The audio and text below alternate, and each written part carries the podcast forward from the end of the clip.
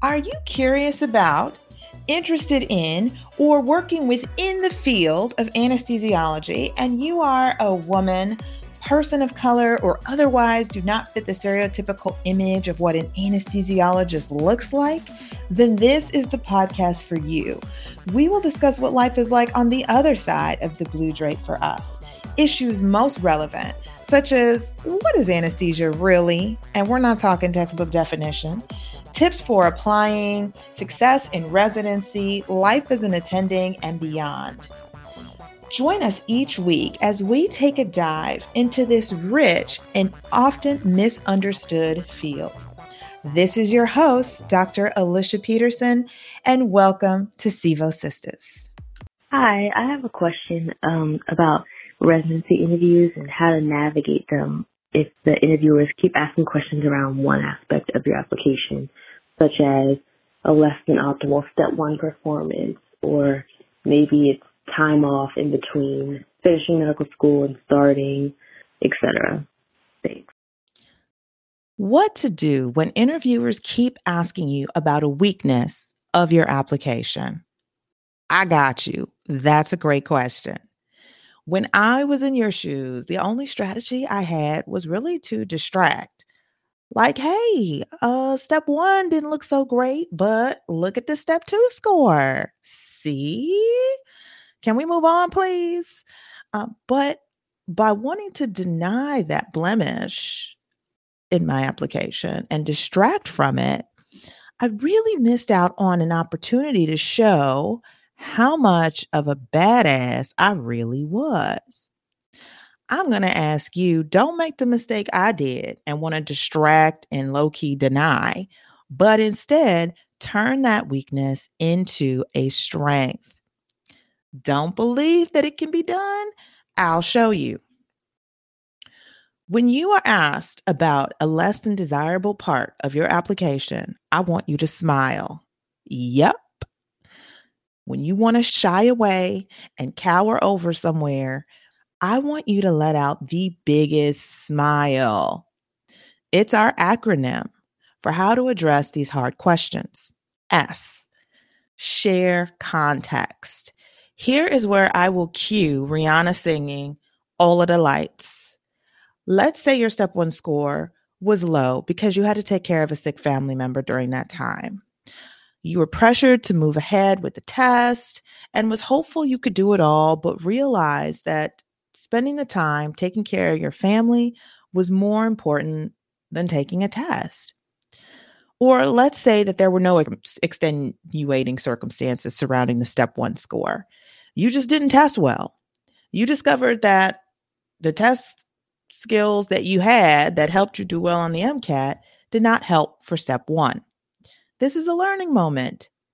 These periods of reflection and vulnerability brings the interviewer into your world. And that's what makes you memorable. You want it extra bright for them to see this. No one has your story. M, stands for manifest deliverables. Okay, so you shared your reflection, you shared the context surrounding what happened around that blemish of your application. What action did you take following this reflection? Here is where you brag about the treasure you took from the trash. How did you modify your study strategy and kill step two?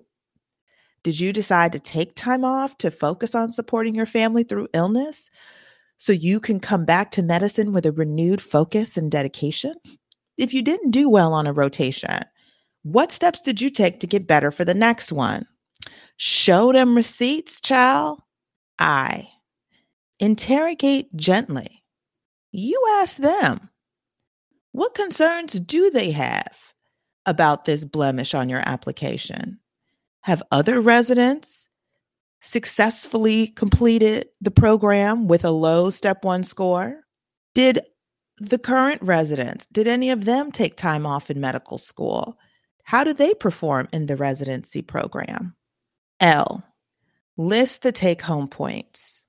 Often the interviewer will ask you about these blemishes not to shame you, but to go to bat for you when it comes down to sorting the candidates for their program. So make it easy for them. Just reiterate the deliverables you got from the obstacle. In what ways did you now shine because you had to work through the challenge? So, E, embrace your journey. What happened to you needed to happen for you.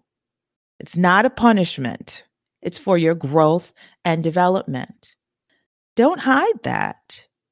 Overall, remember you were granted an interview for a reason. You are bomb.com and that much closer to becoming the anesthesiologist you dreamed of being. So enjoy the process. There you have it. Have a hard interview question? Smile. Share context, manifest the deliverables, interrogate gently, list the take home points, and embrace your journey. Next time you get asked about some part of your application that you're not proud of, just smile and you'll do fine. Thanks for the question. I'm so excited to kick off our season two, episode one, with a new feature of the podcast, the Q&A. Did you have a question that you didn't get a chance to submit? Girl, don't even worry about it. All you have to do is call 202 743 1404 and get that piece of clarity that you need to be able to move confidently in your career as an anesthesiologist or budding anesthesiologist, as it were. I hope you enjoyed this episode of Sevo Sistas. If you love this episode as much as I did, head on over and rate and subscribe so you don't miss out. New episodes drop every week on a Monday because we all can use a little something something to get us through the week. Am I right? I'd love to hear more from you on the topics that you want to hear. So let me know in the comments. This is Dr. Peterson signing off. See you next time.